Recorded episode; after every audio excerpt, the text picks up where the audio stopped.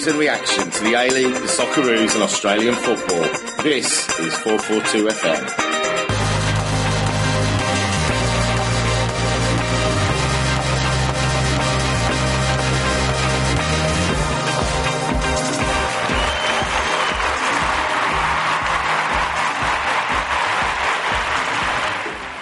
Hello and welcome to 442 FM, the Asian Cup special part two. Uh, I am Adam Jackson, and there is no Kevin Airs today, unfortunately. What a shame. Oh, I, did, I forgot to put in the ah sound. Damn it! All right, can we can we just have a ah? Um, we do have Tim Palmer, Hello. Cronin, you, Hello. and Con is back in the house. Welcome. Thanks for having me back. our our Asian Cup uh, transfer. He's a he's almost like the, he's like the four four two FM version of Mas Luongo. You know, we, we didn't realise we needed him, but now we can't do without him. Thank you And, uh, t- talking of which, Socceroos had a game, and uh, and they lost one 0 What happened, Cronin? Oh, I just. It's hard to pinpoint because I think, you know, the Socceroos did play well in that they they played to a similar style with uh, different players. Um, but but I think they just sort of got a, got ahead of themselves and they started making excuses for themselves. Uh, mainly, you know, the dramas with the pitch um, and and all that. I think that was all playing on their minds. They were not fully focused with it with the game, um, and so I think that you know caused their downfall to a certain extent.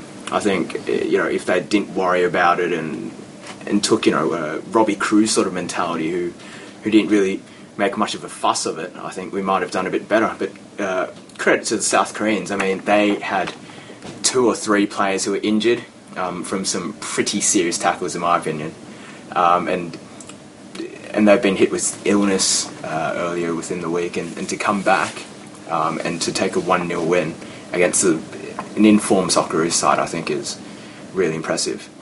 Con, four changes. Well, I was going to say that uh, I think Ange Postecoglou didn't choose his best side for the most important game of the group.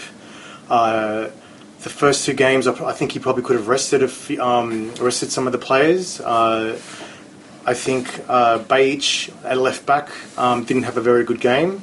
I thought um, Juric uh, is more of an impact player than a 90-minute player. He he wasn't um, he was losing the ball a lot and was swamped by the Korean defence many times. Uh, reminded me when Mark Viduka was playing for the Socceroos, how he used to get swamped.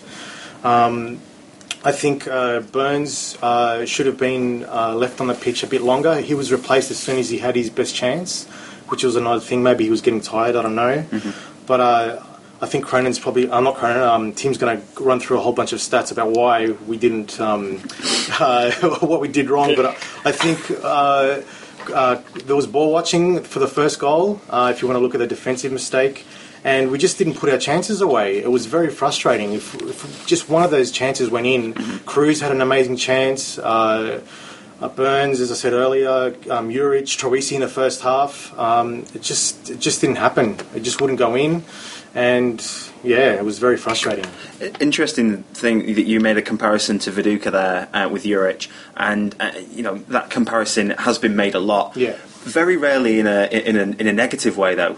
You know, like where you said like Viduka used to get swamped uh, Yeah. in, in certain instances, and, um, and and yeah, there was a lot. There's, there's always been that lot of talk, and the Socceroos are, are desperate to find another Viduka. Yeah. and um, and I, th- I think they may be pinning a little bit too much um, hope on on Juric Juric's back, um, but yeah, I was going to say Juric doesn't have any finesse in his game. He just wants to slam the ball. If he just showed a little bit of finesse when that chance that he had, it probably uh, could have gone in because I think it was his body was in a good position, mm. but he was just he just smashed it. So yeah, Yeah, I think I think we even spoke about Juric on the last pod where we said he just aims for the goalkeeper mm. and hits it as hard as he can, mm. which you know that's far from the the sort of Mark Viduka that we that we saw and, No. and loved so much. What was Viduka like as a player for, for our younger listeners like myself? what, what was Viduka Oh, like? blasphemy, blasphemy. But Viduka was amazing. he could Viduka could hold the ball up. He had um, amazing skill, the best technique of any Australian player to come through. And his dribbling was amazing. Um, he could make space with two or three players around him. And yeah, Viduka, get on the YouTube, and mate, and watch his highlights. He was just It was amazing. You know the uh, the kill the ball. The ball's driven into him, and he's the lone, almost not necessarily always the, the lone front man in those days. In the nineties, they didn't really play the one up front, but you know he, he played that forward man so well, and he'd, he'd bring players into it. And there was one, um, th- th- there was one uh, comparison where um, Juric did that, and he brought the ball under control and flicked it onto, I think it was the Kruse chance. Yeah. Um, and, and that and that was a little glimpse of Yes. um, but you know that was out of a, a 90 minutes. That's the only glimpse that he did show us. Uh, which um, yeah, no, I was a, a little bit disappointed, and um, uh, you know, and, and I think it was a bit of a an arrogant starting eleven by changing those those top three that were causing the you know the Kuwait and Oman so much so much problems uh, in, in the previous games. Um, to completely, uh, and I said in the pod, we need at least Tim or Melee in that team, and uh, and I almost think that uh, Tim came on and he, he tried to do everything he could in a in what he would have done in 60 minutes from the start in the 15 20 minute cameo, that he came on at the end. Um, I would have liked to have seen Tim start. But you understand why he's made those changes, though. I mean, um, you know, we, by that time we had qualified, um, and, and Postecoglou said prior to the game that he would make a few changes. Um, and, and given, you know, Timmy's age, I don't think he would have been uh, able to cope with other uh, teams come, you know, the the elimination stages. And so I think bringing Juric was a good thing um, on that regard. But uh, as we said before, he doesn't have that end product that we need from a Australian striker, and so that's what often lets him down. F- from one indispensable Tim to another. Give us. You, you flatter me. You flatter me. Uh, but uh, look, I think we're all taking a bit of an advantage of the fact that we know the result. Um, look, honestly, if I was a coach, I wouldn't have made so many changes. But you can see why Ange makes so many changes, and uh, I, I didn't really have a problem with the starting lineup, given that we'd already qualified. And this whole thing about oh no, we now we have to play Japan in the semi at Newcastle, like it's not that big a deal. Like we're always going to have to play Japan at some point, and Japan probably haven't even been the most impressive team at this tournament. So there seems to be a whole furore. But we can't beat Japan. We can't beat Japan in the Asian Cup. That's the problem. We've lost to them. Well, it's not going to make a difference if we. we lose to them in the semi or the final. Then. Well, at least we're in the final. Well, well that, and I, I agree. I thought at the ANZ, which uh, uh, noisy Socceroo fans, hopefully there was some air quotes there, um, but um, it doesn't translate so well on a podcast, does it? Um, but um, yeah, it, it, it, the packed ANZ in the final, there'd be a great atmosphere. Yeah. Um, it, you know, it might even the playing field a little bit. Um, up in Newcastle, It just seems a little bit defeatist to me that we're sort of going, oh no, this like this is a disaster. Like, yeah, okay, we lost, but we also got some like fringe players, good opportunities in the squad, which is what Ange has done throughout his whole tenure, and no one's had a problem with that. And now this is an even better stage where exact where really the result is only somewhat meaningful in terms of whether we play a semi at Sydney or Newcastle. And now he's got players like Burns and Behich and Juric have all got good experience and a good learning tool from that game. Mm-hmm. And they can go away from that and they can analyse and they learn so much from those games. Then I think on top of that, if you're given the opportunity to rest your front three of Kruse, Cahill, and Leckie, who, you know, they go through so much running in a game. So much running, especially someone like Matt Leckie. And then physiologically, it takes about 72 hours to recover from 90 minutes. And all three of these players have played 90 minutes, 80 minutes or so Yeah. in each game. And so to have that opportunity to give them rest is, is ideal because then you can come back, recharge for the group uh, for the knockout stage. Uh, especially because you know we're going to end up playing about what is it? If we make the final, six games in 21 days mm. or something. That's a lot of games for a football. Mm. Like a lot of games. And it's, it's been scientifically proven players can't recover unless they have 72 hours, whether you're Tim Cahill or whether you're Massimo Luong- Luongo. Mm. And so I can see why Ange has done it, for sure. And we've now got, I think, the front three back. We've got a starting team. We know what we, what we can do. We know which players can come off the bench. Right, we have to play Newcastle. Kind of sucks because Newcastle's not a great place to go. Mm-hmm. But, you know, it's not the worst result. We're not out of the Sydney, but tournament. Sydney would potentially have a bumper game in Iran and South Korea. Exactly. That doesn't really matter. Well, I think the script's been thrown out the window. The organisers looked at the, the draw and said, okay, we'll, we'll have Melbourne in the quarters, we'll have uh, um, what was the semi final going to be? Sydney. Uh, in Sydney, the final in Sydney. We're, it's going to be uh, Socceroos versus Japan in the final. And now the script, every, I think that with the, with the loss, we've also just also gotten upset. Oh my gosh! Now we have to play in Brisbane again. Now we have to play um, in Newcastle. Now it's going to be Iran. Oh, Iran! Oh, like so.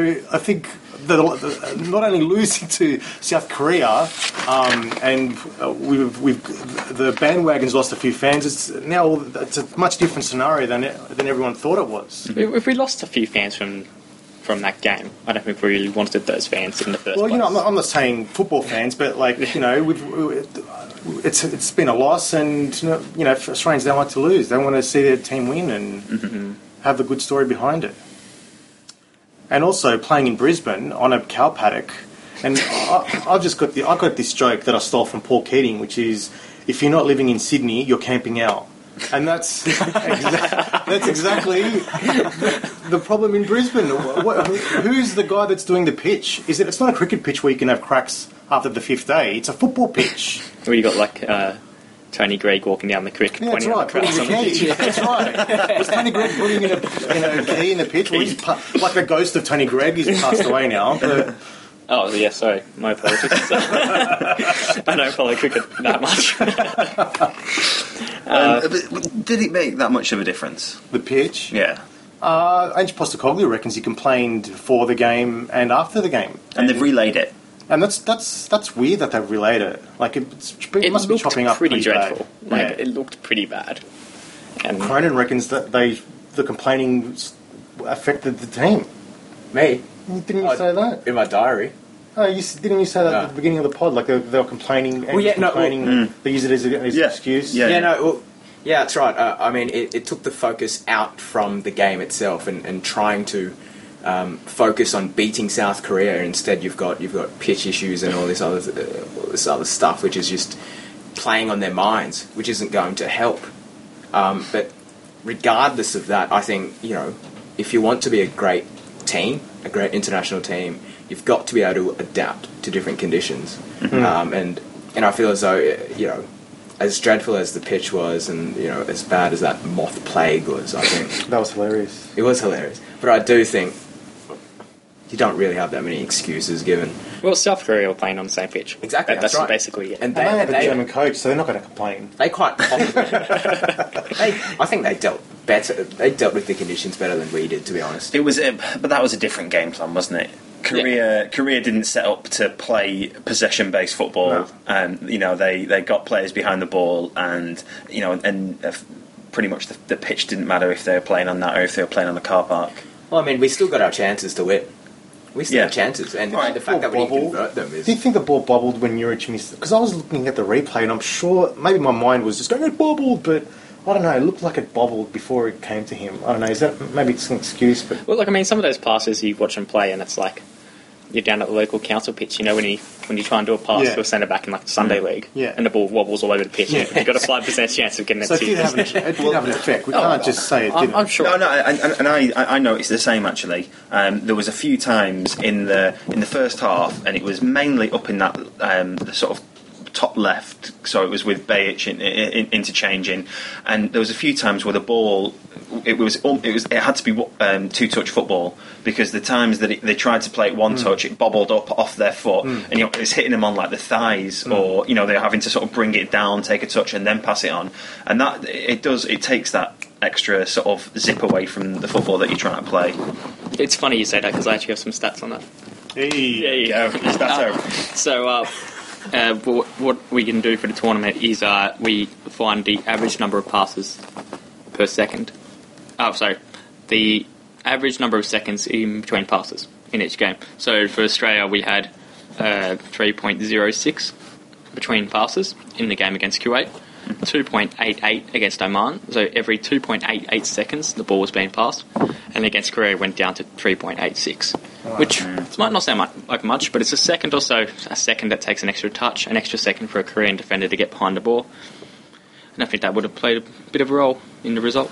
And U- Juric also didn't. Uh, the first two games he- he was playing for the Socceroos, he was able to get behind the defence with Yeah. Japan, with uh, Korea. There was no chance that was going to happen. They defended so deep, and uh, that was the first time I think the Socceroos played against a team that was defending so deep in the Yeah. first two games. So Well, not necessarily defending deep, but defending deep well. yeah, Like, because Oman and Kuwait tried to defend deep, Yeah. they just weren't very good at it. Mm. Uh, but Korea actually sort of knew what they were doing. And, Yeah. Yeah. Yeah, that, that kind of brings me to my one of my sort of final questions on this game. Um, what did Korea do to um, to stop us? You know, uh, we we talked now about what Socceroos potentially did wrong, um, but we need to give some credit to Korea and how they how they played and, and their game plan. Um, what did they do? To stop us, stop us from winning that game or getting anything out of that game, and what's stopping China from doing the same thing? Um, this is me. This is Go for it. You, you, you, you start. Um, so I, I like tactically Korea got players behind the ball, a 4-4-2 defensive shape, and basically that's it. Nothing much more to it. Fairly basic defending. When when the Socceroos had the ball high up the pitch, they sort of attempted to stop them playing through easily. When the Socceroos got it higher up, then they just sort of dropped back and just got numbers behind the ball. Uh, fairly rudimentary defending. Good structure, good organisation, good like well better players because you got Korean defenders who are simply just better players than the ones like Oman and Kuwait. So you could see a few times they had to do a few clearances or desperate headers, and they could they were able to do that, do that better than like an Omani could or a Kuwaiti could. And that makes a difference, obviously. Just having individually better defenders out there does make a difference, Yeah, regardless of what you do tactically. leagues. Yeah, exactly. And uh, so that's that's what they did, and then China could probably look to do exactly the same. Really? Let's talk a bit about China. So they've uh, won all three games. First game one 0 which was they were probably a, a little bit lucky to come out of that with the with the one 0 win. Um, if it wasn't for the ball boy telling the keeper which way to get- way to dive, um, and then and then two one two one. Um, Well, the North Korea game is a bit irrelevant because they had already qualified and it was North Korea. Like, of all teams, you're going to play in, your, in a dead rubber, it's North Korea. but yeah, I thought they were impressive, especially against Uzbekistan when they came from behind in that 10 minute spell after the second, in the second half. I think they're a good team. I said, I said before the tournament to beat my own drum. I said they'd be a good team and good chance of making a quarters. And there they are. are. Yeah. And bearing in mind they've, they've you know sort of made Brisbane Stadium their own fortress in that regard. I mean, their, their first two games were played at Brisbane Stadium and they won both. Were they the ones that released them offs then?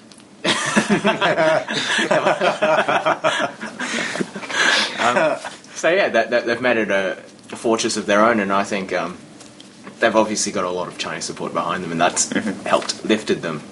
Um, and so they'll be hard to beat, that's for sure. Um, but yeah, going back to Uzbekistan, I think they were just they were very lucky. Well, they they were unfortunate, I guess, to, to have converted uh, to to have conceded their goal, and that it was just a it took a massive deflection and just ended Hit right into the back of the net. But other than that, than that, I think they've they've been impressive. I've been surprised by China. Um, I really, I, I've got to say, I was, I'm, I was ignorant about their national team, but watching them play, I'm very surprised. I'm um, kind of scared actually what they're going to do to the Socceroos because they've got maybe about five good players in their team. Um, uh, I think I wrote, I wrote them down: Wei Ling, Gao Lin, um, Zheng Zhi, Sun Qi, um, and then this other midfielder Kei Hu Kang. I think that's how you pronounce it. Apologies for that. Is that five more than us? No, but they've got, um, and also they've got the ball boy on their side apparently. and I, I was watching, uh, I was reading something in um, the media today, and the ball boy, um, this is what was it? What was he saying? Um, he, was, he says, "My heart says Australia, but my gut says China." This is an Australian ball boy. This is ridiculous. How? And who's going to be the ball boy for that game. So I hope he passes it slowly to China and quickly to the Socceroos, just quietly. And also, um, Alain Perrin, their coach, um, I just looked at his uh, background. He coached Lyon um, to the 2007 2008 uh, um, uh, Ligue 1 title with Lyon. So he's a very good coach.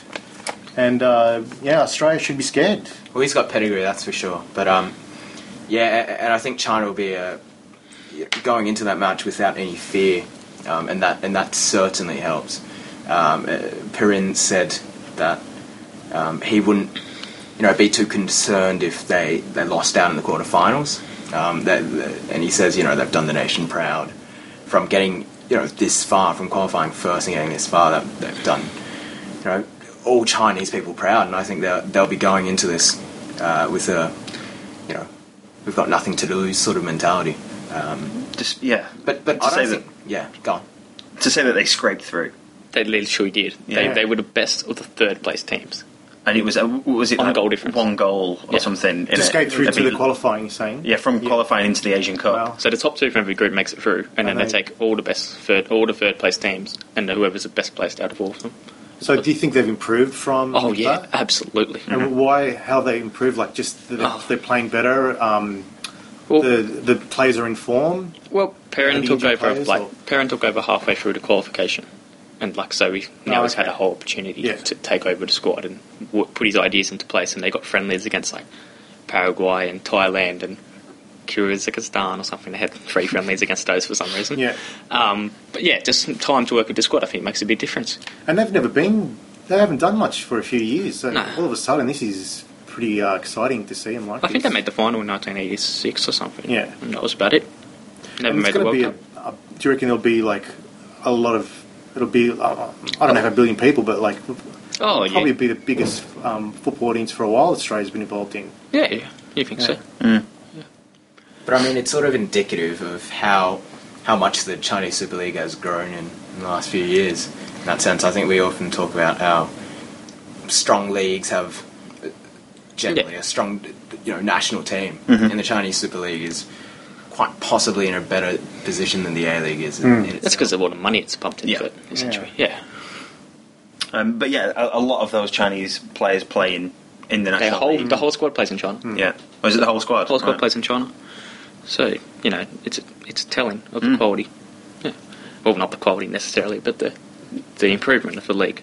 And like Marcello Lippi coaches a 2006 World Cup winner, and he was the one that China wanted to take over the national team before Perrin, which is why Perrin was so unpopular when he took over because they were all like, "Oh wow, we're going to get Lippi in charge of a national team," and then they didn't get their man because he decided to retire and hand over the reins to Cannavaro, and then they appointed, you know, to a Chinese population, an unknown, Mm. essentially.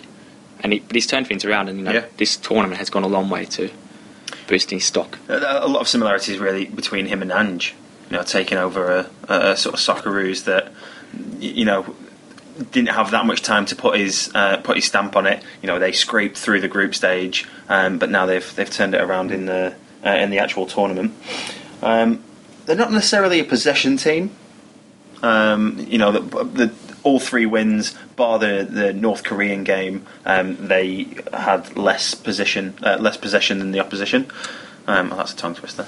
Well, yeah, well, they averaged 54% for the whole tournament, but that's because they got about Yeah. 75% of it against North Korea. And didn't they have 600 passes against Yeah, North Korea? something That ridiculous. was ridiculous. They tried to challenge our title. When we, haven't they surpassed um, Socceros Salona? Or Yeah. because we were talking about, you were talking, you were mentioning about Yeah, the passes, yeah. 600 passes. I mean, I, d- I North didn't do my Korea- passing stats this uh, this week. Because- but North Korea's, you know, they were still trying to win. They weren't just letting him have the ball. They, were, they Yeah. did score a goal, so that, uh, you know, I think they can play. but I, I think they will be quite happy for us to, to have the ball. yeah, I think they will. And it is probably better that we play him in Brisbane than Sydney because there would be so many Chinese. Um, well, actually, it wouldn't be in Sydney; it would be in Melbourne. That's Yeah, it would've talking been. about. Anyway, Yeah. scratch that off. Um, uh, no Spira. Is that going to be a huge loss? Will Wilco coming in. Give me your opinions. I, I think this pod is uh, generally, you know, most of us aren't Wilco fans. I'd like to see Milligan back in there, but I don't think he'd do that. I'd really like to see Milligan. You'd You never do that because he hasn't played there for the soccer. Yeah. Yeah. Yeah. Well, I agree with you. I think Milligan would be a good option, but just because he's never played there, he's not going to do it now. But I just have images of Wilkinson being just pushed away by Robben at the World Cup, and sorry to push you, Chrono. We're still in the Greek hands. Um, yeah, I, I don't have a that prob- could be a problem. That could be a problem. I don't have, really have a problem with Wilkinson. I think he's alright. Like, I mean, obviously, Yeah. Spiranovic is better. But when was his last game, Wilkinson? I wonder. Wilkinson, he, he plays in Korea. They won the league title. Yeah, And his last game for the Socceroos was against. Um, Did he play in Japan in the friendly? no, he- I think I think I think Topor-Stanley and No, no, No? Wilkinson and think he it was did. Wilkinson and Sprant, uh, Sainsbury At against least Japan. not- Stanley's not playing. Yeah, it, was, it, it was Wilkinson and Sainsbury against Japan, and it was also Wilkinson and Sainsbury against the UAE. Oh, okay. So they've got. They got a bit of a partnership. Yeah. Yeah. But uh, there's an interesting thing about uh, China is that the right winger Zhang Chengdong tends to track his opposition fullback really, really deep, um, which creates a lot of space for, for the left-sided centre back. So in this game, it'll actually be Trent Sainsbury because every time Sainsbury and Wilkinson have played together, Sainsbury's always gone across to the left, even though he's always played this whole tournament on the right. But um, I went back and had a look at the UAE versus uh, Australia game and the Japan game today, and Sainsbury was on the left, so I imagine he'll play there, and he might get a bit of space if the left back gets high up, drags away China's right wing, and creates a bit of space for the centre back to move forward into. So I think that's something to definitely watch out for. Yeah. Yeah. I, I, I would rather. I would probably rather Sainsbury given more space than Wilkinson, than yeah. Wilkinson. I imagine So with if, the ball. if they started the other way round, so Sainsbury stays on the right as he has for the whole tournament, you might see Wilkinson get a few opportunities and then Ange go, right guys, pop it over. Yeah. Yeah. Alrighty then. Uh, Timmy came out this week and said the Socceroos will intimidate China. Do you think that's the, Do you think that's the case? Well, of course, Tim Cahill said that. I think I think the most intimidating thing about Tim Cahill is the numerous number of selfies that he posted on Facebook. That's probably the most Did he intimidating. put a hashtag up when he said that? Like hashtag Tim Cahill Asian Cup? hashtag intimidating fearless. Cahill? Probably. Don't say bad things about Tim Cahill, man. I know. All He right. blocked me on Twitter, so I, Don't. I have every right to do it. What you're on Twitter? What? I, I actually do not know what I did, but anyway. It's a national icon. Hmm. Well, I, mean, I, I remember writing a piece about him and how he was a he's one of the best EPL transfers ever. And I linked it to him. He favorited and retweeted it, and then ever since then I've been blocked. Been I don't blocked. Yeah. Well, I Well, well, those comments aren't going to help you. Get back in his good books. I'm pretty sure he listens.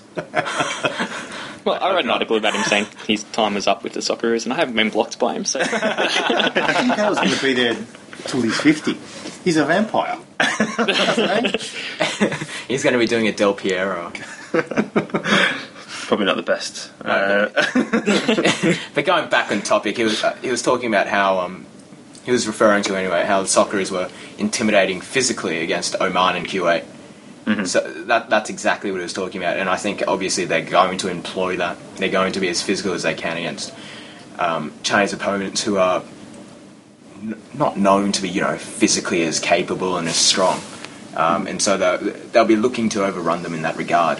Um, but yeah, I just I think it's you know just mind games, pre-game mind games. That's what it is really. with standard Tim Cahill banter, yes. That's the only thing he knows how to say in front of the media. Yeah. Intimidate them, and if anyone wants to know more about my clothing line, all right. On that note, do we have anything else to say about Socceroos China? Anyone? Tim, you, you, you came in with reams of notes. I, I, I'm, I'd like I'd like to know what what some of these notes are going to be on.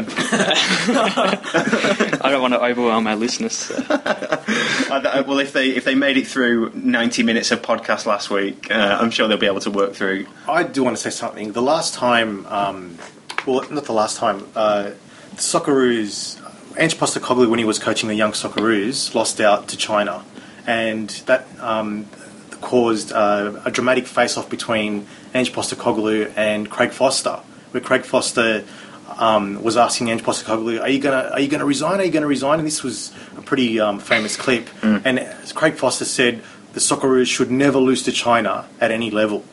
So I, I just had that um, line in my head, and it would be very disappointing if the Socceroos do lose to China because re- realistically, we shouldn't be losing to China. And the fact that, like, I'm in a panic, and maybe Socceroos fans are in a bit of a panic because um, China's done so well, they've won all their games. Um, yeah, th- maybe we're over talking China perhaps a little bit. But I, I hope um, the Socceroos um, put in a good performance and don't stuff this up because there's a couple more games I want to watch. Well, I mean, I'd be interested to see what um Craig Foster would say about that nowadays. Yeah, I wonder if that line's. Would he would he actually go back on his word? Because Well, he has basically because the whole inter- the whole Stoush was about him saying, no, Ange was saying that it's about development, and Foster was saying if you, if you haven't got the results, you can't, you're not developing them, which is obviously the most anti-Foster Foster message these days. uh, but yeah, Every article is just about indigenous development Yeah, and all yeah. that stuff. Yeah. But like, I, I do think we're overrating China a bit, just a little bit. Like they have a good left back, he likes to get forward, good goalkeeper, who's only he's only miscompleted one pass for the whole tournament, which is interesting. He should play as number 10. Yeah. and they're number they're number ten. Well, he doesn't play number ten, but he wears number ten. Zheng Zhi Do you have a like a code to get into these stats? Where are you getting these stats Oh. from? Just quietly. research. Too many wasted hours. Wasted my life as a teenager. Not wasted at all. Uh, and Zheng Zhi, who plays as a number six, is a good player. He plays for Guangzhou Evergrande, hmm. so Central Coast Mariners and Western Sydney Wanderers fans will be pretty familiar with him, as they hmm. will be with a couple of other members of the team. But look, China are okay. They have a few threats. If we can nullify those, we should easily be able to overpower them in other areas, to be honest. Overhyping them is a good thing, though. That's what we did with the Socceroos. They lost. That's right. That's true. Hmm. Good stuff. Okay, well, um, that will um, do for part one. Um, we'll come back after the little bit of music and we'll talk about the rest of uh, the Asian Cup and we'll even preview a couple of A League games.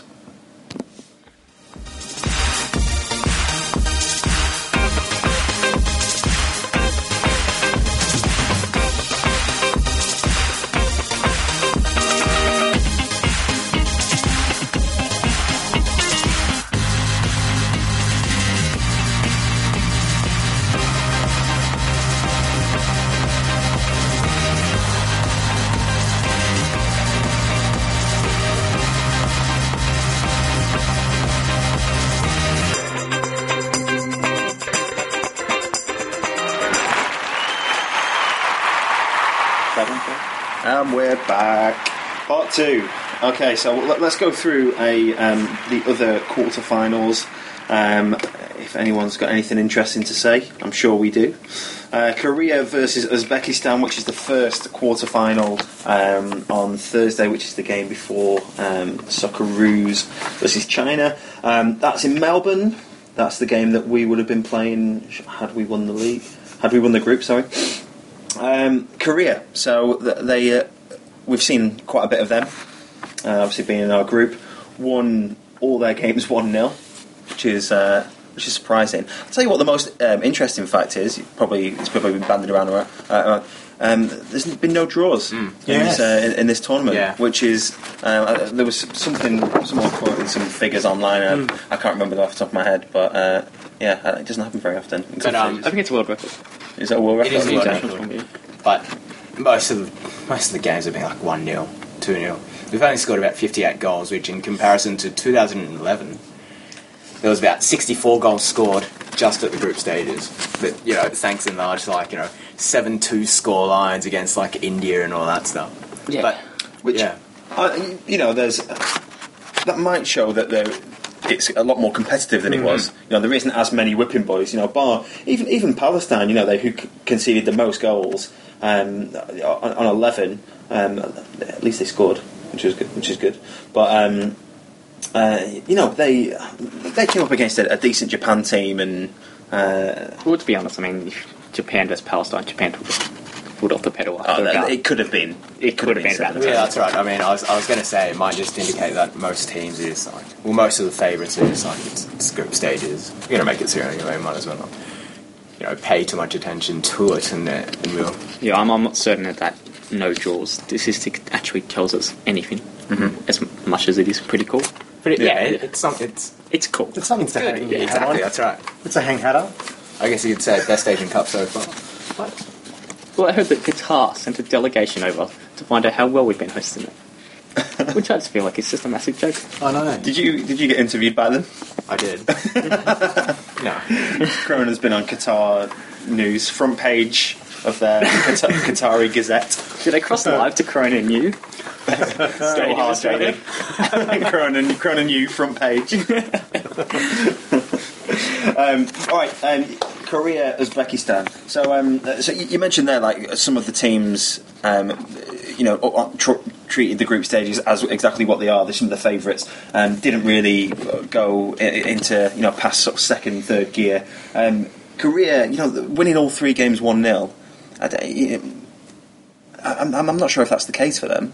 They just, they just went through the gears, I think. They, they just weren't particularly good. I'd love to see Uzbekistan beat Korea. Really, it's a bit boring. Korea's very boring, and Uzbekistan got a couple of good players. Is it Azam, Azamov, the um, attacking player, the attacking midfielder? Um, Ashamov, I can't remember how to pronounce it. Yeah. But uh, yeah, I, I, I really like to see Korea get bundled out. That would be very nice. Yeah, I, I think it'll be a pretty dour game, to be honest. Well, well I, I went out to um, with Cronin as well, Uzbekistan, North Korea, and talking of dour games, that was it was dreadful. I was there too. Uh, It was awful. He was, he was in the North Korean active Oh, yeah. support. you were the only one in the North Korea to support. um, yeah, that, that was a dreadful game. That and Uzbekistan were, you know, they they didn't really deserve to win that game. You know, it just it, it came from one bit of. Um, I wouldn't even say it was a good class. It was a good header. Yeah, yeah, it was a, it, it was a good header. It was a good cross. Um, but apart from that, And to be fair, if North Korea were to get, you know, a win or a point out of this, it should have been against Uzbekistan. In my opinion, it should have been against Uzbekistan. They had a few good chances. Chances. I just think, like tactically, they weren't good enough. Um, they, they, they failed to get enough men forward, and were just But, uh, and and that was the first game. They've kind of grown into the tournament a little bit. Um, the, you know, they uh, they managed to, um, to, yeah, that grow a little bit more into the into the tournament. And the, the, the second two games, they, they showed a bit more of what were, you know, what they could cause Korea a bit of problems. Yeah, like, I mean, Uzbekistan, it's funny you mention that goal because it, it was kind of the one indicator of their strength, which is their left hand side. Because they've got a left back called Vitaly Denisov, who plays in the Russian Premier League. Good player. And then they got the former two time Asian Player of the Year, Sergej. Sergej Djeparov, J- I don't know. Djeparov, I think. Yeah, that's it. Um, he plays ahead of him on the left wing, but always drifted inside, which creates a lot of space for Denisov to get into. Is he the mul- the one with the mullet? Djeparov. Yeah. Yeah. Ah, great mullet. we love a mullet. abs and mullet.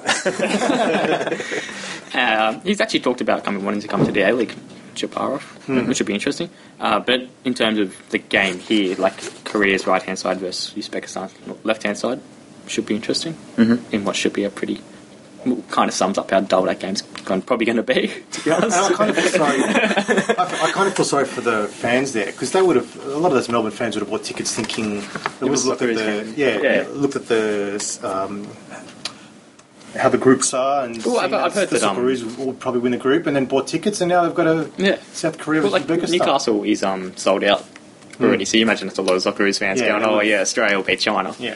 Oh man, it'd be funny if it was China. right. Well, it wouldn't be funny, but if it was China versus Japan, you got thousands of Newcastle. Actually, that would, that would be a cracking game as It well. it would be. I mean, China and Japanese guys hate each other. Yeah. But let's, let's hope that happens in another dimension that we don't know about. Yeah, and- yeah, yeah. Politically. But anyway. And all those Newcastle fans get treated to the spectacle of China versus Japan. Yeah. When's the last time Newcastle had a Socceroos game? Ever? Oh, Ever? I don't remember. no, that is a. Oh, I remember back in the maybe in the nineties. I remember they played. I don't know.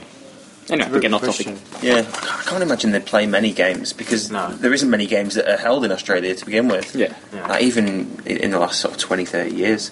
So, um, yeah. And going back to what Paul Keating said, Oh, yeah, being outlined. That's right. That's another paddock there.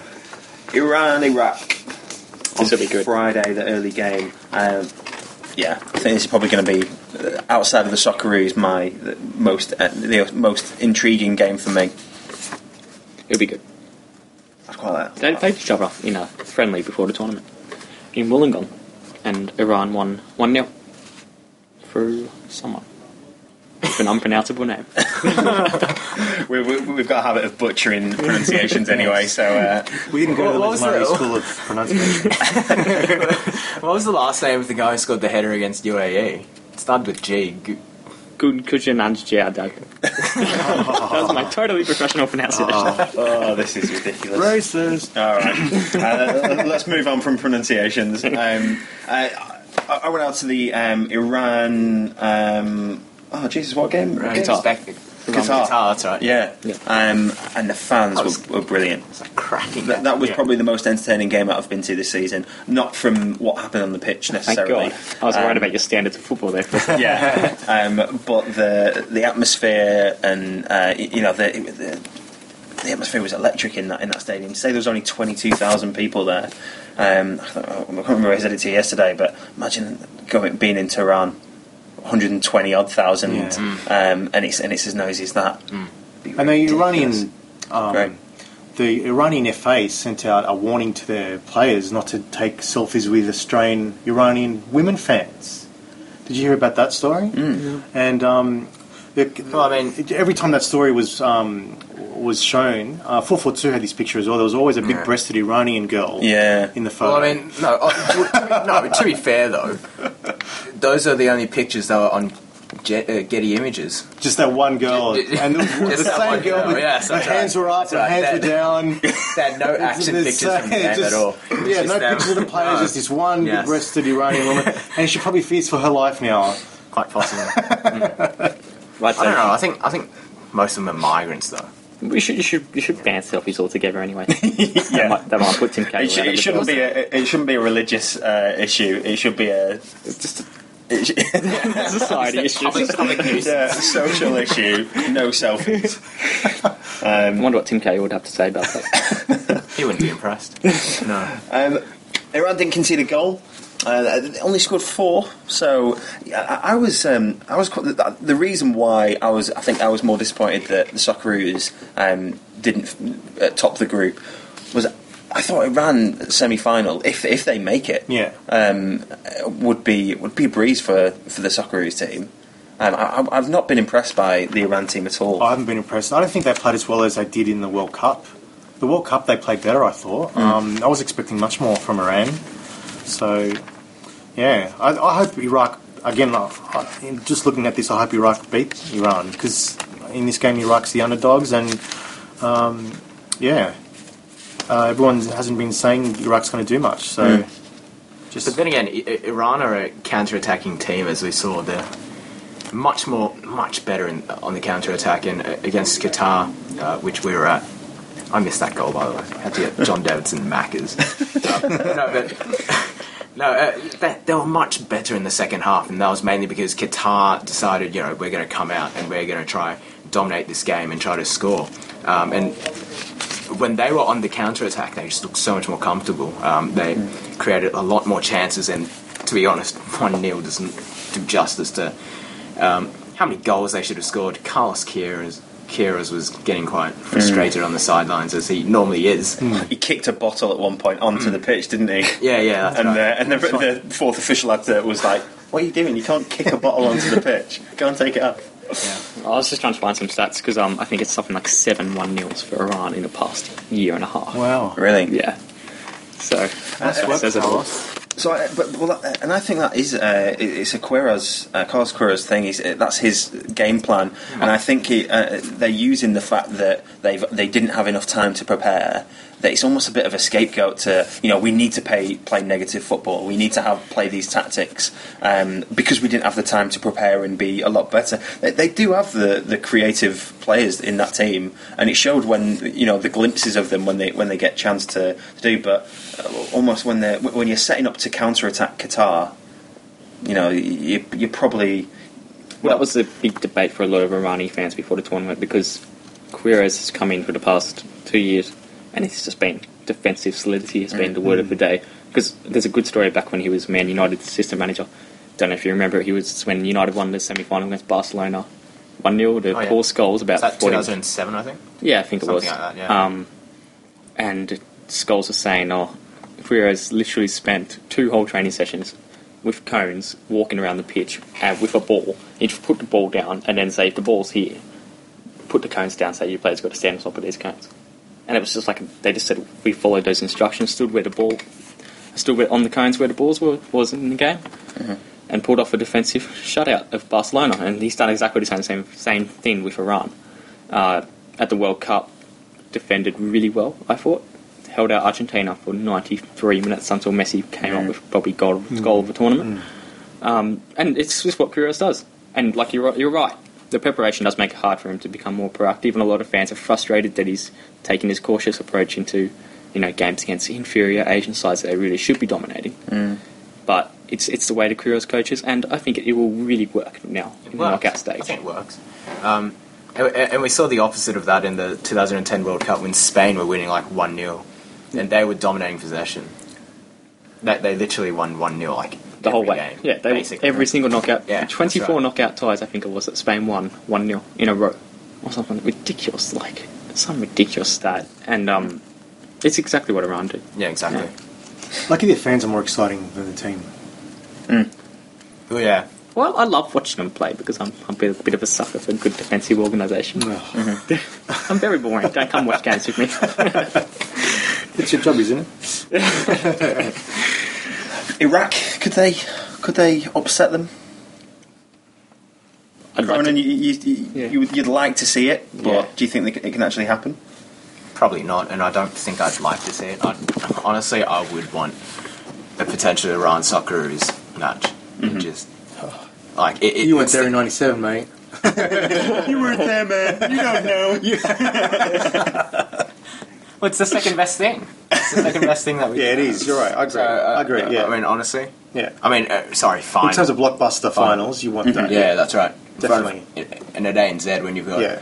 Australian fans and Iranian fans going off at each other. Yeah, and trying you'd want, like- and some kind of revenge would be nice too. So I was too young for '97, so maybe, maybe Ned Zelic can get back on the pitch again, and um, Harry Kewell and Paducah, and they can have a bit of a run just to feel like it's what it's like to beat them. Anyway, that's I think he's much more comfortable on the couch, to be honest. Uh, before we uh, we're getting a bit of ahead of ourselves. If we before we get to Iran, if if they get there and we get there in the final, we've got a Japan team to beat in the semi after we? the after the China. Do we? Uh, What about UAE? no, No. that's got to be Japan now. that's our favourite game of the quarterfinals. What, you besides think- Socceroos. Yeah, It's two high scoring teams, except for Australia. and everyone's going crazy over Omar, Omar. which I think is Sideshow Bob, yeah, Yeah. I think he's a great player, but you know, rating. like he's just he's not that much of an unknown i- uh, quantity as people have m- been making them out, him out to be. They've just i- i- you know it, everyone's acting as though you know this is the first time that that they've seen him, which is probably the case. But he's been he's been around. he's he's been lo- he's been you know around long enough. He's still young, that, that isn't people he? know of him, but it, it He's was- 23. Yeah, he's still pretty young. yeah, it was interesting because Japan coach, um, I think yesterday or today, came out and basically said that. Well, he felt pretty confident that Jap- Japan would get the win, uh, mainly because he thinks Omar is their main player, and that's you know the player they're going to be relying on to to be creative, which I think is true to a certain extent. Like, sure, they have uh, Mabkhout out on the wing uh, or, or up front, and, and he links up well with uh, Omar uh, as we've seen. But I think I think Japan are honestly they're, they're good enough. Uh, their midfield four of Endo, Kagawa, Honda, and Hasebe. M- Makoto Hasebe. yeah, whatever his name yeah. is. They were they were on fire. I think it was yesterday. Like they looked really good. Um, it was just a surprise to me that they didn't score more. I think Japan could be in trouble a little bit because they've only going to have two days Yeah. before the game. And why Yeah, has that happened? Why has Australia got from Saturday to Thursday, and Yep. Japan's got two days, Yeah. Tuesday to. And it's um, going to impact them on if they make it the whole way through. It's going to impact on. I don't the rest the understand how, tournament. how that rescheduling is. It's why you always want to be drawn in Group A or B at the Asian Cup, basically. So that's that's a really weird thing. Um, uh, Honda was going off today in the media about that. Oh, really? So um, yeah, that was. No, I mean the local strange. organising committees come on come under a lot of scrutiny for terrible scheduling. Well, it happens. And It happens in every tournament. Like um, at the Euros, the same thing happens. If you're drawn in Group C or D, you get two less game days to recover if you make the final. Yeah, because the team And Group A starts. World Cup as well. Yeah, if you're in Group So A. I suppose the the thing that would um, is the is the major factor that probably the local organising committee wanted to do was have the first semi final on Australia Day. Yeah. You know, if if that if they don't have that, then it all goes back probably a day. You have the final on a Sunday.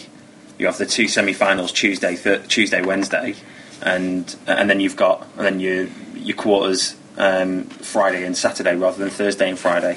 So uh, that's probably played their hand a bit. So they desperately wanted this big Australia Socceroos in the uh, in a semi final on, on Australia Day. That didn't happen. And that's why um, everyone got upset that they lost against South Korea because that was thrown out the window too. So Going in circles today, eh? We're just talking about U- uh, Japan and UAE, going back to the Socceroos and all that stuff. I, I can continue that because I, I want to go back to Omar because it does make me laugh when people say, "Oh, we should get him for the A League." When this is a It's player ridiculous. who's you know been on trial at Man City, he's He's he's started the Olympics. is he going to make it to Europe? You think? Oh, Yeah, you'd think for so. sure.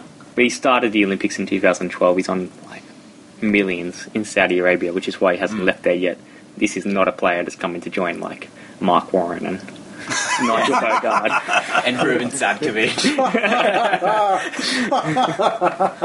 well, no, it's true. It's true. He's just he's so much more established than the other um, A League players, and you know, potentially, arguably, he's more established than most of the Socceroos players themselves. So to say, to, so to say that you know he'd be coming to the A League, or trying to get him to come to the A League is absolutely ludicrous in my opinion. Do you, do you think the idea that um, this is a good uh, way for players, for Asian players to be scouted to come to the A League? But a lot of these Asian players are playing in, in in leagues that pay them a lot of money. Why? Who would come here? Who would? Who? We can't afford And- a lot of these players. And to be fair, um, I think playing in, you get a lot more attraction. Uh, well, I guess more media coverage and that sort of thing when you're when you're playing over in the Middle East, for example. I mean, Melbourne City and all those European clubs are often scouting over there. Um, they play a lot of exhibition matches over there and a lot of stuff. And Well, there's a lot of talk of some players like uh, I think Younis Mahmoud for Iraq yeah, was maybe saying the City older FC. ones, Yeah. the older players. Yeah, um, there's a few others. Aziz Mashan for Kuwait was saying that he wants to get a move to Australia. Yeah. I think Ray Wilkins came out today and said that he wouldn't mind it. coaching in Australia as Yeah, well. coaching in Australia. And Perrin, Alain Perrin, the Chinese coach, was saying that Sydney FC was, was considering him to replace Oh, really? Pierre Littbarski after the first season. So, I mean, there's a bit of interest, and it- that naturally comes with a tournament like the Asian Cup, whi- which has a bit more coverage and it's got a bit more prestige So that might to go go along with the scheduling and how there are weekend games this this weekend. Yeah. I, th- I I think the the reason why there's there's been that link between um, the Asian players playing over here and maybe joining, uh, coming and playing in, in the A League, um, is that Australia and the FFA are very keen to have a, a bigger tie with with Asian leagues, and hence why they brought in was it the beginning of this season or last season the um, the Asian marquee spot. Yeah. Um, so th- there is the opportunity if someone does have the money to pay. Um, you know, you know, they, someone could earn two million as an Asian marquee, I believe, um, playing in uh, in the A League. So. Uh, you know, th- there is the there is the option to bring and pay people quite well to, to play over here, and, uh, and I think that would be encouraged by by the FFA and uh, and the A League. Um, so that was Japan UAE um, semi-finals. Who do we think? Who are we going for? The four teams. Pick 'em. I'd say Iran, Korea, Australia, and then I'd say Japan. I'd go Japan. I'll just be a wild card and say UAE.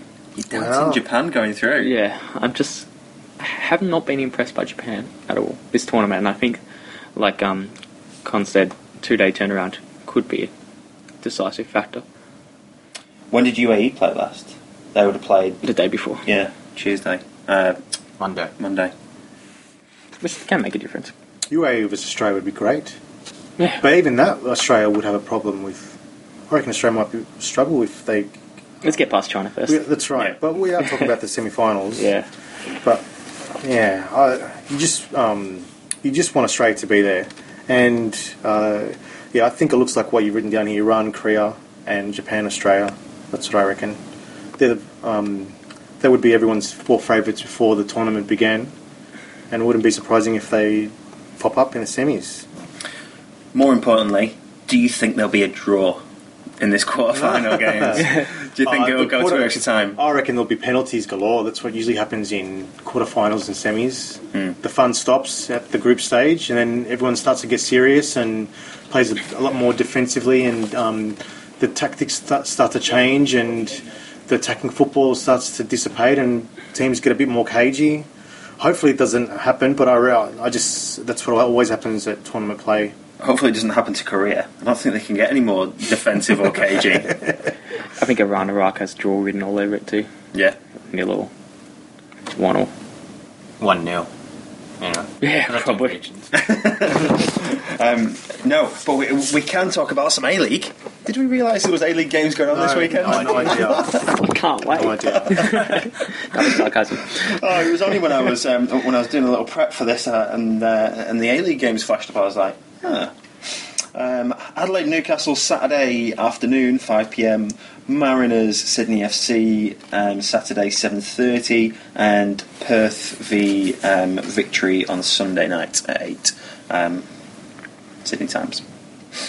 Uh, so yeah, let's do let's do some predictions. Con uh, is is very um, kindly offered his uh, his predictions. Yes. So at least it might not be me that finishes bottom of this stupid Oh, okay. game. So I finished bottom because I've come and joined late. Fair enough. Basically. I should, I should get a handicap for that. We'll see how you're doing. If you're beating me, um, then, or if you're miles behind, I'll give you a handicap that you just finished you can tip me. for Kev if you want. Oh yeah, no, no, we tip for Kev. Oh, we do. He's not here, so we We'll- we'll we talk made with his. Um, so Cronin, go on, give us a give us a tip. For Adelaide Newcastle. Adelaide, Newcastle. Um, oh, definitely Adelaide, I think. Um, Did Newcastle have a team to put out? Or that's right. Are they just going to borrow some Bahrainian players or something just put him in the starting team? So weird. The boss was sacked instead of the coach. Yeah. Mm. yeah. So that was yeah. Interesting. I still haven't gone back, gone around to my predictions yet. I think Adelaide three 0 To be honest, I'm totally underprepared for this. totally underprepared. I don't know what's happening. Why the change the habit of a lifetime? You can talk. Whoa! No, Tio. oh no, you're worse because you prepare and you still do worse than everyone else. That's alright. Um, Tim. Adelaide, Newcastle? Yeah. Oh, I don't know. Adelaide 2 1. Two one. I just go for the most common score in football. Um, Cronin, you can have a think about Kev's score. I'm going uh, Newcastle. No, I'm going Adelaide two 0 Two 0 But Newcastle did beat Adelaide last time, even though it was um, in Newcastle. So that might, might not be so easy. Nah, I think that'll be pretty. I think it'll be an easy win to be honest. Six 0 Newcastle. Yeah, six 0 Newcastle. for Kev. Uh, and I've gone 3 0. Um, Mariners, Sydney. Cronin. I'd have to say Sydney to be honest, even though they've got injuries and, and all that stuff. I can't really see Mariners pretty much much of a fight. Sydney, who've um, just signed Senegalese cousins. Well, do, you- do you know if they'll be um, they'll be playing, or is it too too, To be honest, I didn't even know. too early for? Is it? I don't know. Jo- Uh, City, said, they're- City said that Kennedy can't play till February 1st. I don't know if that was be- Sydney. just because. City. Yeah, we're talking about Sydney. Yeah, yeah, yeah. Yeah, I don't know if that, that applies to all new No, I side think they're ready to play. They've been training. Yeah. Um, I, I do love Sydney FC's transfer policies. And Tap, tap one of the players on the shoulder and say, "Do you know anyone that could join us?" Have you got any mates? you want to come down? It's just like Sunday League, isn't It's it? like, recruitment for my, it's like recruitment for my indoor soccer team. Like, anyone got mates? nepotism isn't rife at all at Sydney. um, but that um, Tavares, Tavares, no, I'm not sure if I'm pronouncing that right. Um, he's played Champions League football. He's played decent, decent Yeah. standard. I, I had a look not. at his Yeah. stats, but he hasn't played many games. No, he's not played many games. in a, in like in all his career. If you look at, Mm. um, it's very rare he's played a full season. So um, yeah, let's Is he the holding midfielder? uh, yeah. And then the other bloke is The other uh, bloke's the defender. defender. Yeah, we'll see. We, Sydney need, did need um, now that Ognenovski's on leave Mm. or injured leave. I don't know what. There's some rumours that he was told to say he's injured. oh, really? No, Yeah. he's, just, he's just at Fox Sports. Yeah, that's. um, yeah, so. Uh, yeah, Come on, Cronin, give us a give us a, a score prediction. 2 1 Sydney. Two one, Sky Blue. Tim, One all. Con. Uh, I reckon Sydney 2 1. Sydney. Um, yeah, I'm going to go 1 0 Sydney. And Kev is going for 5 4, I think. 5 4. Yeah. To, some, to the Mariners. 5 4 to the Mariners. He was telling me in the corridor. Before he walked out of here. Um, Perth have signed a uh, German winger, um, also plays left back, Dragan Paljic. I love that name. That's a great name. Dragon. Dragon. Release the Dragon. Enter the Dragon. oh, there's a- Kev's um, headlines are going to be going Ah, through the roof, aren't they? He's in his element. Um, Just a dragon for a brief fire. yeah.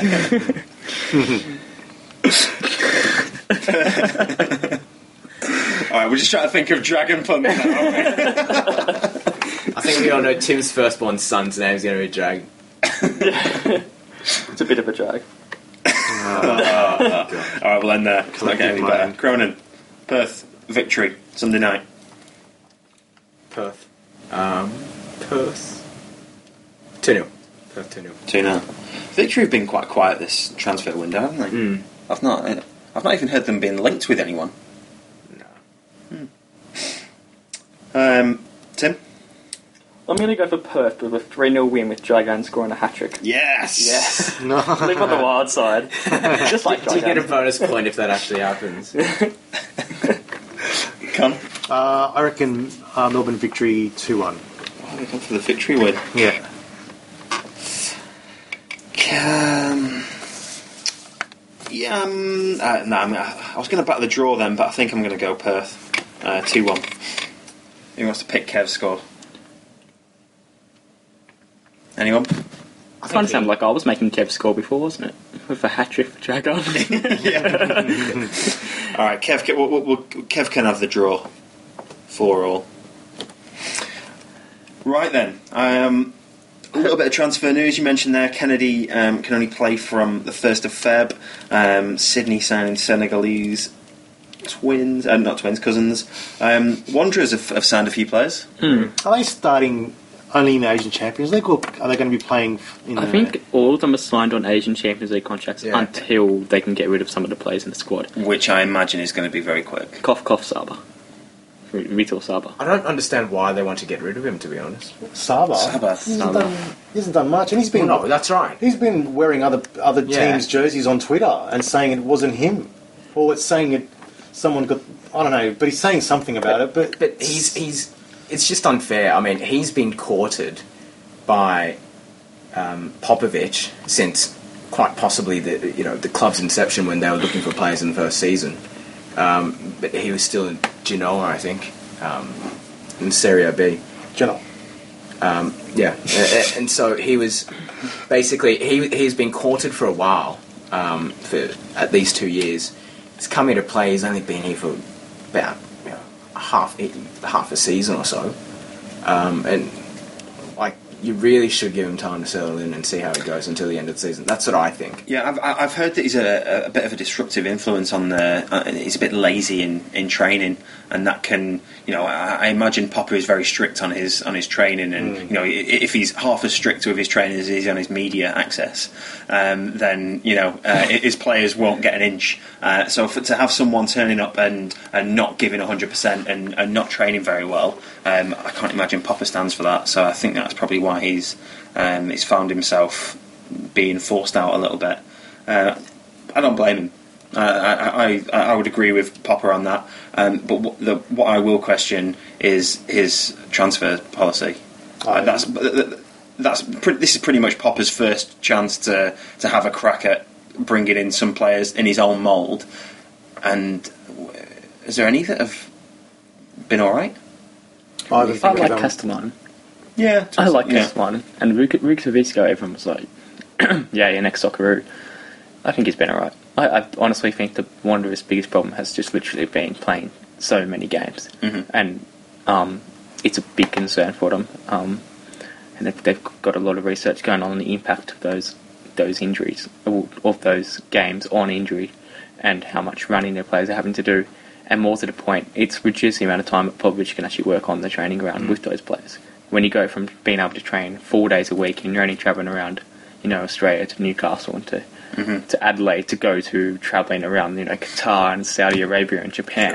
Like that, well, they go they go back on um, February first, and then they end up going to Japan like in three weeks' time. While in the meantime making up all those games they missed because of the first Asian Champions League, it's it's tough. So But it doesn't help when most of the games they're playing, they're chasing it. They're getting dominating possession, and they're just having to chase the ball around. That definitely does not help. No. And so, obviously, tactically, there should be a few. Um, Well, so much of Changes. it, like so much of the tactics built around the front four pressing high up the pitch in, Hmm. in a certain way, and to have a brand new front four and not have time to work on that makes a huge difference.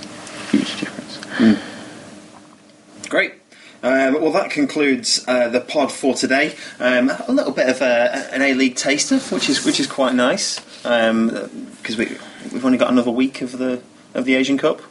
Just quite disappointed. I'm not sure what I'm going to do with my evenings uh, when, when the Asian Cup goes. What are you I'm doing going to see tonight? my girlfriend. what, what, what- what are you doing tonight? There's no game on tonight. I'm seeing my girlfriend. Oh, I was going to There ask go. you out for dinner, but Yeah, I'm not, I'm, not, I'm not looking forward to the Asian Cup hangover. So No, at least because there's A League games the day after the final, isn't there? Yeah. There's the Sunday and then a Monday game. yeah, I believe. Yeah. Um, so at least uh, at least they try and keep it going a little bit. But imagine if the Socceroos didn't make it to the final, it'd be like end of the world. What am I going to do with myself now? Oh, at least I've got Wanderers Roar. Is that the game? Wanderers Roar? Maybe that, that rings a bell.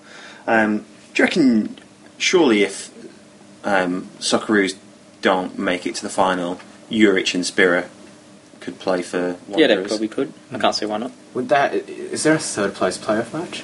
Yeah, there it's in Newcastle. Yeah, the day before. Newcastle's been winning. Newcastle. It's because um, it's because Sydney put so much money into the, or no, sorry, New South Wales Yeah. government put so much money into the uh, local organising committee's pocket, uh, and Melbourne didn't. Uh, so that's why. Would The, the Australian Open play a part in that?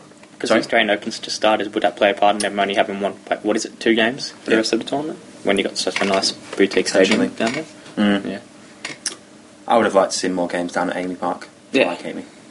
Anyway, well, that, um, we'll leave it there. Um, thank you very much for listening. Uh, just before you go, um, go out and buy the mag. Um, got uh, Bresciano on the front cover. Um, uh, Kev mentioned a bit of it last week. Um, a really good one-on-one with Mark Schwarzer, um, which has been sort of sh- shared. That was a Sorry? cracker. Cracker of That was uh, absolute cracker. Yeah. It was interesting what he had to say about Holger. Uh, not Holger, Gus. Gus. Gus Hiddink. Hiddink. That was interesting. He always slams in. Yeah. Which is, um, if you you know, if you think you've heard Schwartz say anything, uh, everything, um, you know, it's worth picking it up because there's there is some uh, really good insight into um, the Socceroo g- golden golden generation, uh, if you, if you like to call them that, um, and also his time in the Premier League. So, um, so yeah, um, really good feature. We just touched on Western Sydney Wanderers there. Um, it's behind the scenes, so we talk to Popper and uh, and look at um, how that club has um, been formed and uh, and the, what the future holds. Um, Asia's Aussie Pioneers, where we look at some of the Aussies playing in Asia currently, uh, and we have a look at the, the year of 2014 uh, and what it's meant to um, international and local football.